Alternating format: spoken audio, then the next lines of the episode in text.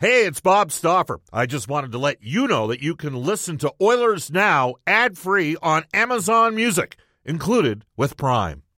When you need mealtime inspiration, it's worth shopping Kroger, where you'll find over 30,000 mouthwatering choices that excite your inner foodie. And no matter what tasty choice you make, you'll enjoy our everyday low prices, plus extra ways to save, like digital coupons worth over $600 each week. You can also save up to $1 off per gallon at the pump with fuel points. More savings and more inspiring flavors make shopping Kroger worth it every time. Kroger, fresh for everyone. Fuel restrictions apply. Another day is here, and you're ready for it. What to wear? Check. Breakfast, lunch, and dinner? Check. Planning for what's next and how to save for it? That's where Bank of America can help. For your financial to-dos, Bank of America has experts ready to help get you closer to your goals. Get started at one of our local financial centers or 24-7 in our mobile banking app. Find a location near you at bankofamerica.com slash talk to us. What would you like the power to do? Mobile banking requires downloading the app and is only available for select devices. Message and data rates may apply. Bank of America and a member FDIC. In this hour from Puckpedia to discuss the Edmonton Oilers cap situation and implications. Hart Levine in about a minute's time. And uh, depending upon the availability at the end of the uh, Oilers Wall of Fame uh, presser, today the Edmonton Oilers announcing that Lee Fogolin and Ryan Smyth will uh, join the Hall of Famers on the newly created Wall of Fame. Uh, we'll get to one of those individuals as well in the second half hour of the show. We will uh, tell you uh, the guests on the show receive gift certificates to Ruth's Chris Steakhouse, whether you're celebrating a special moment or simply savoring a night on the town. Every meal is an occasion at Ruth's Chris Steakhouse. Frank Seravalli was our Oilers Now, Seravalli was our Oilers Now headliner. hey, I called Mitch Dull, Mitch Dull for like eight years. And Jack goes, Bob, it's Duel. Mitch Duel. I'm like, no, it's Dull. So, uh, Frank Seravalli was our Oilers Now headliner today for Wilhauk Beef Jerky. It just might be the best you've ever tasted. Search for Wilhauk, W I L H A U K today. It's, it's not just might be, it is the best you've ever tasted. Uh, Wilhauk Beef Jerky, three locations to serve you. We head off to the River Cree Resort and Casino hotline, the River Cree Resort and Casino excitement bet on it, and we welcome back to the show from Puck Petey. He knows the numbers. Hart Levine, how Hart? Hart, how you doing? I'm doing great. How you doing? Not bad. Uh, and the longer things, it's interesting. Uh, you know, in Penticton at the rookie tournament, and obviously Dylan Holloway had a strong performance. Then that's going to help his case to make the team. But you know, we've we're closing in on basically about. uh, 20 days from now, the Edmonton Oilers are going to have to have a cap compliant uh, roster uh, for the start of the season. And it isn't going to be easy, is it? No, they're going to have to make some tough decisions on who to put on waivers, and they're going to have to potentially squeeze McLeod uh, to get his number to fit. Um, and they're going to be going with a 20 or 21 man roster, which doesn't leave a, a lot of room for error. Or, or they're going to make a trade. So, yeah, it's, they're going to have to make some decisions one way or another. All right. What's the most likely scenario for Ryan McLeod at this stage? And I know you have uh, access several of the agents you've actually built relationships with up over the course of the last couple of years. What do you foresee happening with McLeod? Well, I know that there's they continue talking about multi-year deals, but both sides acknowledge that can only happen if there's a, a trade of a player going out. So, you know, I think if there was a trade of a player going out, we may see a two or three year deal. Otherwise, I think you know, the the absence of that, we're looking at a one-year deal in the 800 range, and I think the number isn't so much what he's worth. It's it's it'll be like a number that will help them maximize their LTIR pool. Because I mean, you know, it, does it really matter if he makes you know 800 or 825 or 845? I mean, for for regular people that matters a lot, but I, I think considering I'm sure he's going to have a, a long and productive career, that the few thousand here and there won't matter. So I think a one-year deal again will be in the 800s, and it will really just depend on what number they need to maximize the LTIR pool. And the LTIR pool is uh, maxed at what for this year? So they can exceed the cap by up to 6.367 million, which is Klefbom plus Smith's cap hit. And the way that it works, because they're going to be over the cap when they submit their opening roster, however much they're over the cap, um, up to that 6.367, that's going to be their LTIR pool. So let's say for some reason they were only, you know, six million over, they they lose that 367. They they wouldn't be able to to kind of get it back. So the incentive is to be like one dollar less than 6.367 million over the cap. So there's a couple ways that they could do that, and and to to sending some guys down and then um, giving McLeod a number that can kind of fit into that um, total. About two months ago, Ken Holland said Philip Broberg has to play his way out of the lineup and Dylan Holloway has to play his way onto the lineup. But there are some cap considerations here too, aren't there? Yeah, so both those guys they have big performance bonuses along with Bouchard, but they have big performance bonuses. So you know, regardless of if they were to make the opening like first game roster, which I think it sounds like, you know, definitely Broberg, maybe Holloway, they might do it on merit. But even if they weren't going to make the opening, the first game roster, but you thought that they were going to play during the season, they would need to be on that opening roster submission, which is is not the first day, first game. It's a, it's a couple of days before that, um, because with their bonuses and being an LTIR, if they're not on that opening roster submission, when you do want to call them up later, their performance bonuses are going to get added to their cap hit. So instead of being, you know, nine hundred thousand dollar cap hit, they're going to be, in the case of Holloway, would be a one point four four million dollar cap hit, which, considering how tight they're going to be, would basically make it near impossible for him to get called up unless there were trades or some other LTIRs um, guys along the way. So, you know, I've been thinking all summer, regardless of how Holloway or Broberg looked in training camp, they're on that opening roster submission because then whether they want them to play on game one or not, it just gives them the option to be able to play them um, you know, at some point during the season and, and be, you know, under a million dollar cap instead of well over a million dollars. We're joined right now by Hart Levine from Puckpedia. Bob Stauffer with you on Oilers Now. All right, here we go. Here's the big question. So, assuming there's not a trade, and they've got, uh, and I, am working under the context that Broberg is on the team for sure, and you've got Holloway on the team. Uh, so you don't get stung with that bonus during the course of the season if you recall him. So he's on the team to start when you declare the roster. They could foreseeably then send him down right away, but they would probably have to put how many players on waivers to send down for a day in a paper transaction? Well, let, so let's start with the opening roster, the submission. So to make it all fit, I think they'd have to send uh, Samorukov. I don't think there'd be room for him, so that's a waiver risk. I think they'd have to send someone like Shore down at 850, and I think one of Ryan or Janmark. Um, you know, both of them carry the same 1.25 million dollar 1.25 million dollar cap hit.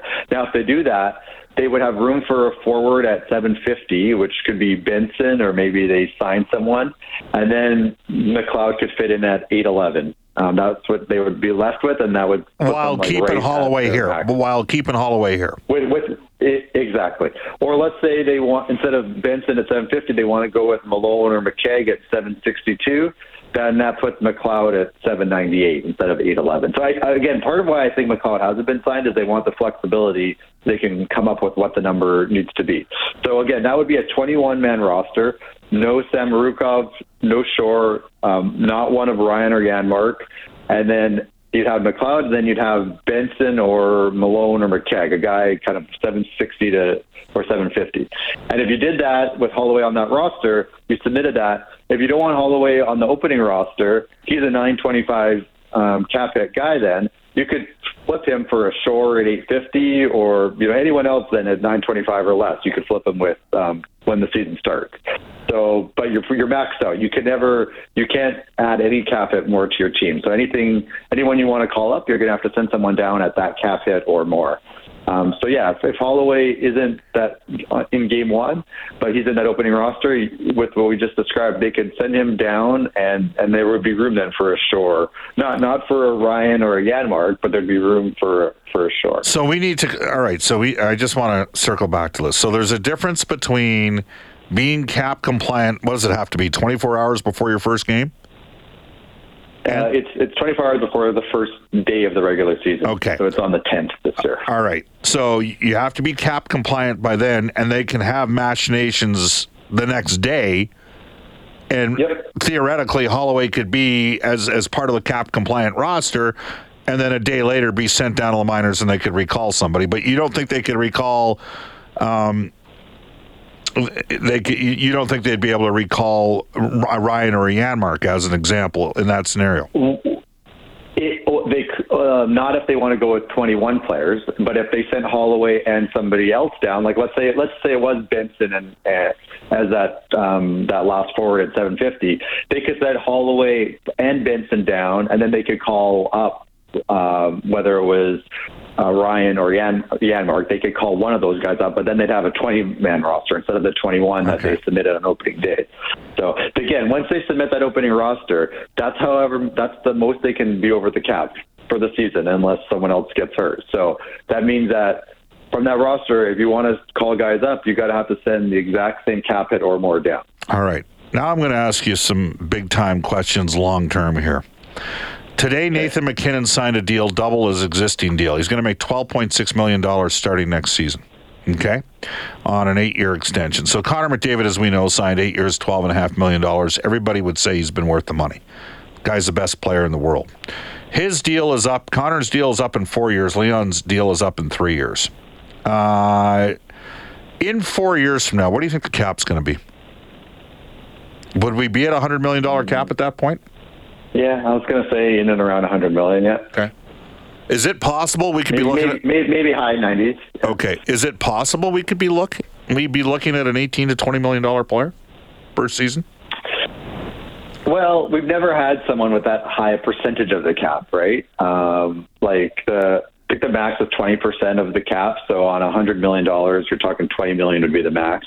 I don't think we'd see 18 to 20, but I think you'd certainly like Draisaitl's next deal, wouldn't surprise me at all if he's 15, 16 million. That wouldn't surprise me, yeah. especially if we have a, a big jump. Like let's say, let's say next year is 83 and a half, and then the year after is a 90 million, and then the year after is 93, 94 million.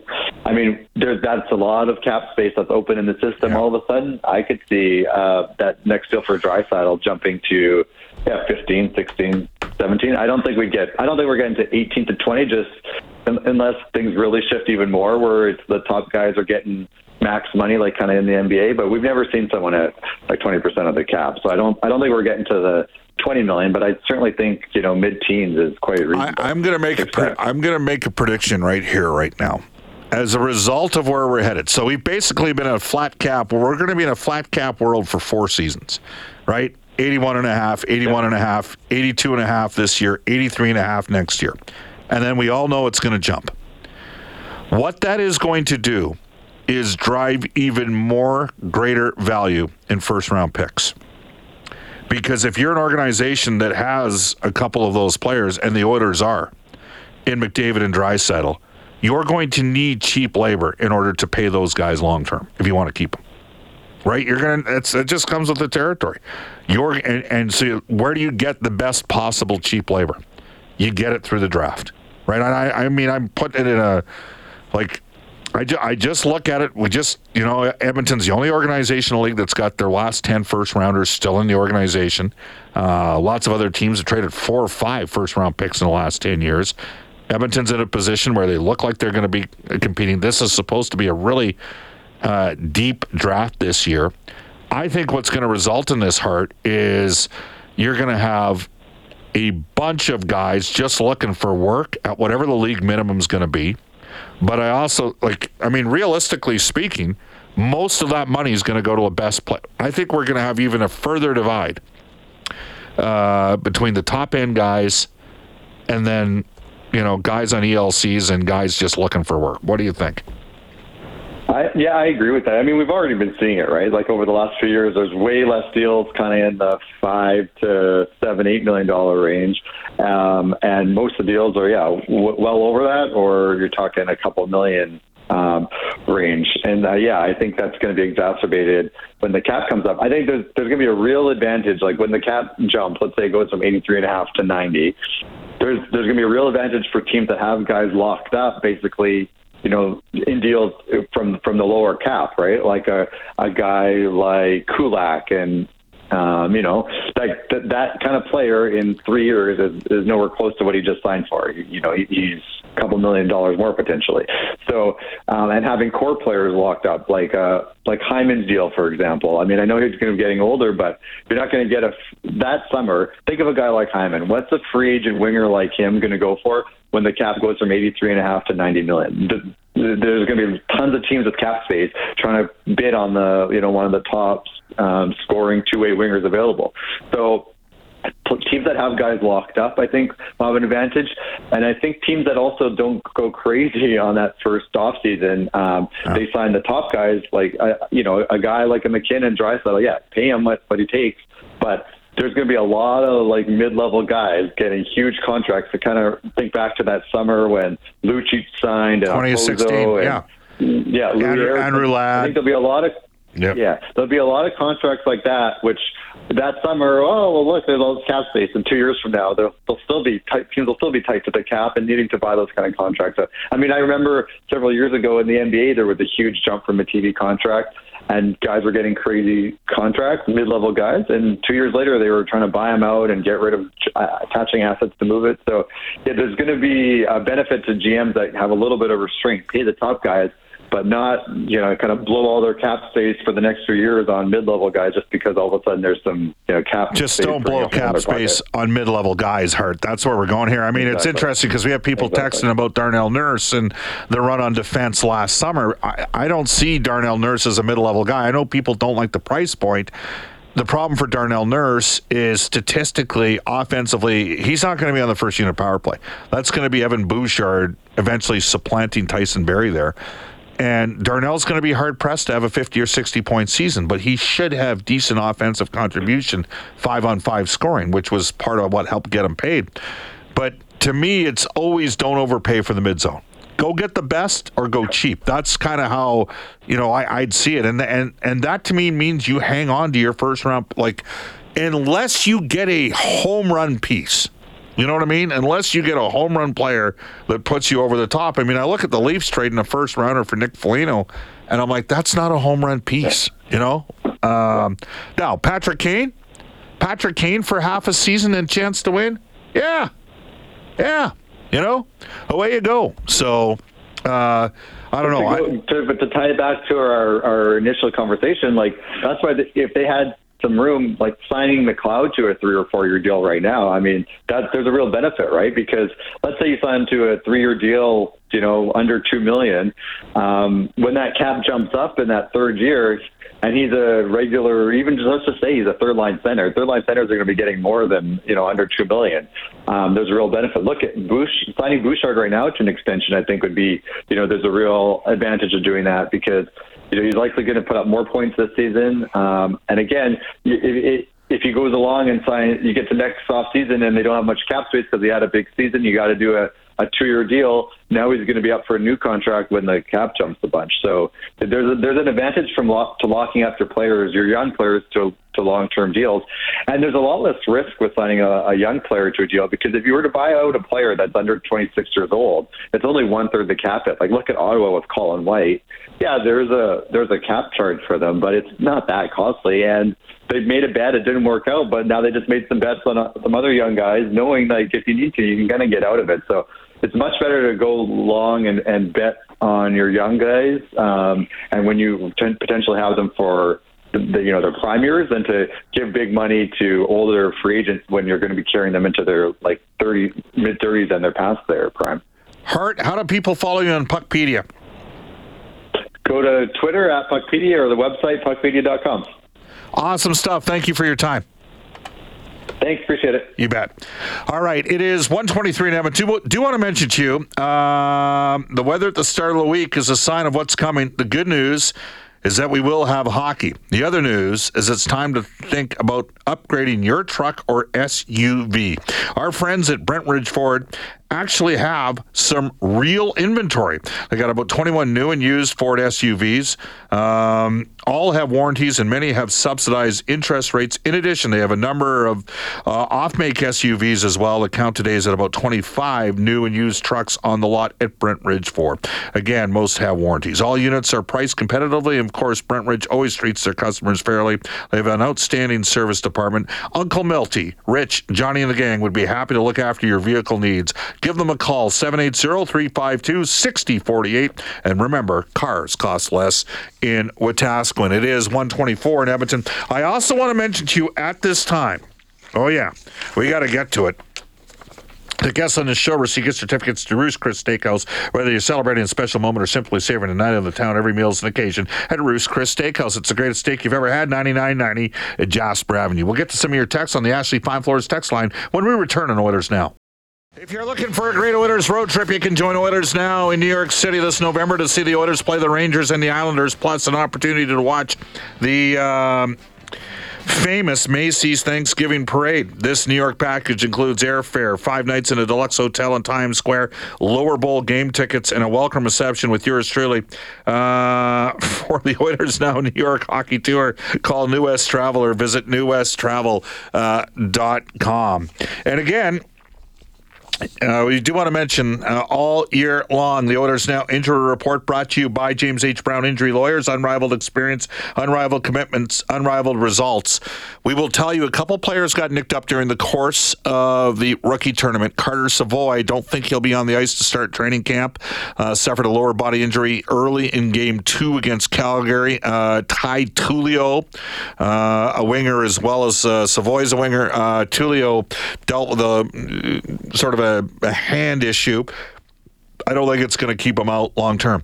I do think Vincent Desharnais will be unlikely to start training camp on the ice, and there may be some news pending. Uh, one other defenseman not in the Oilers, say, top seven. If you projected uh, Nurse, Ceci, Kulak, Bouchard, Broberg, Barrie, and Murray in the mix. So we'll just stay tuned on that front. You can text us at 780 496 0063. Tyler, uh, this text comes in out of Calgary regarding Hart Levine. Bob, great guess. Well, yeah, he, he knows his stuff. He knows his numbers.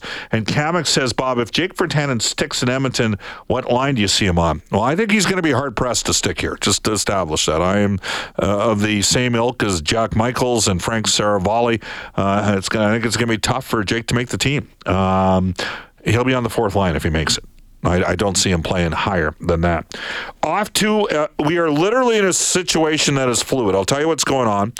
The Oilers Wall of Fame announcement came today. The actual interviews with Ryan Smyth and um, the the Zoom call is taking place right now with Ryan Smyth and with Lee Fogolin. So um, we'll see if we get one of those individuals coming out of 135. If not, maybe we'll uh, backfill with a special guest. But we'll head off to Global News Weather Traffic Update. Eileen Bell.